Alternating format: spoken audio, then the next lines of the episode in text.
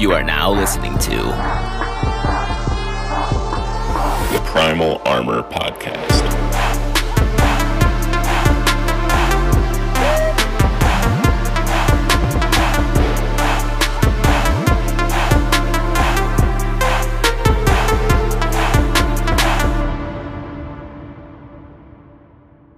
This episode is sponsored by Executive Fit LLC.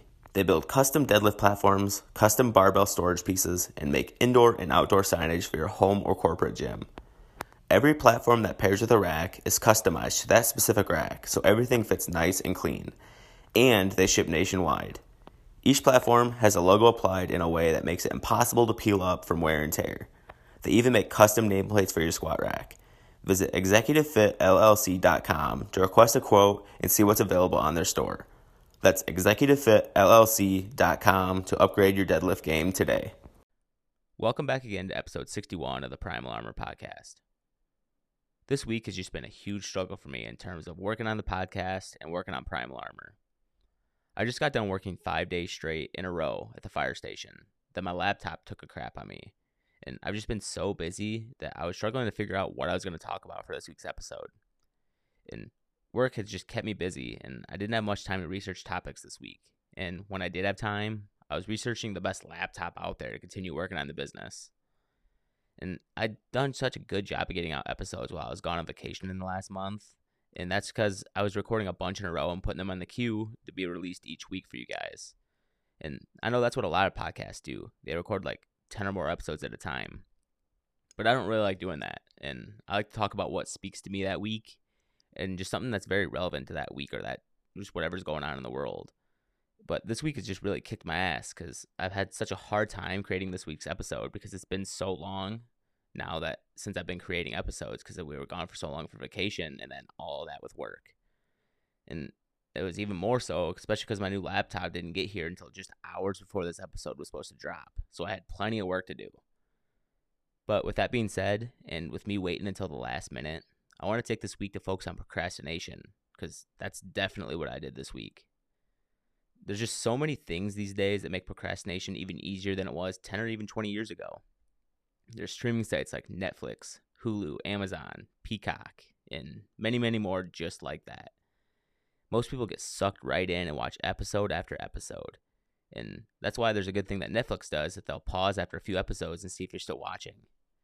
And that's a perfect time to just get up and do something else because that's how you know you've been there and sitting watching TV for too long. And I know that's something I've struggled with in the past week. I've only been home to sleep in my bed for one night in the last week. And when I've been home, it's so easy to just sit down with my wife and relax and watch some shows. But watching shows begins to add up real quick. And that's why before you know it, Netflix is asking you if you're still there. And now add those hours on with all the apps that are on your phone and when you're on social media. And iPhones have the new feature that you can see your screen time and that added up throughout the day and throughout the week. And those minutes begin to add up quick each time you open up your phone and just scroll through Instagram, Facebook, TikTok, texting, or any other app that you use. After doing a little bit of research, I saw that the average adult spends six to seven hours a day on their phone through Apple's Screen Time app. And that's almost an entire workday right there. And think about how productive people are at work, just a single day at work. And you're doing that on your phone. That's basically like working a full time job, just scrolling through your phone mindlessly. And just think about how much you could get done if you cut that time even in half. You don't have to just cut it all the way out. Just cut that in half in four hours a day. And that's not even accounting for the screen time for shows. And now let's add in what we were talking about a few episodes ago with watching sports and watching and playing fantasy sports. It's baseball's playoff time. NBA just started, and the NFL is in full swing. Weekends are so easy to just veg out and do absolutely nothing. And not think about spending seven hours a day on your phone, then watching a few TV shows at night, and then spending your weekends watching sports. And now you have no time to get your list done because you're complaining that you feel like you have no time to do it. And I know because I do the same exact thing, especially in this past week. And you may not be that bad to that extent, but we can all improve somewhere. Just cutting out one hour of that can really begin the process of getting more and more productive and getting things on your to do list actually done.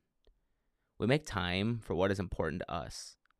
So if things on your to do list are important for you to get done to release some stress, you need to be prioritizing your time wisely to get them done.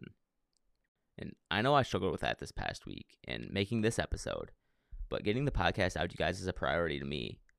So I finally just had to buckle down and make the time to get this done. And I procrastinated while doing it, but I got it done. And now I need to do a better job at actually following my own advice here so I'm not in the same position next week or the next week or even the week after that. Because, like I said, I like to record each week to get the best information out to you guys and the current topic that's lighting my fire. And the best thing you can do is block off a period of time throughout the week and make sure you actually hold yourself accountable to that so you're actually getting the things done that you need to get done. The easiest thing you can do is just eliminate one of those seven hours of time the average person spends on their phone each week. I saw a quote the other day that really puts things into perspective. People are prisoners of their own phones, and that's why they call them cell phones. It's because they're dangerous and they can easily suck you in. But they're also the easiest change that you can make just to add some more productive time to your day. And if you're unable or can't set that phone down, then just try waking up earlier or staying up a little bit later to get those things done. Because there's 24 hours in a day and there's only seven days in a week. But there's plenty enough time to get things done that you need to get done. You just have to make those things your priority in life. So the next time you're complaining about not having enough time in your day to get things done, ask yourself is this important to me? Or should I be using my time more wisely?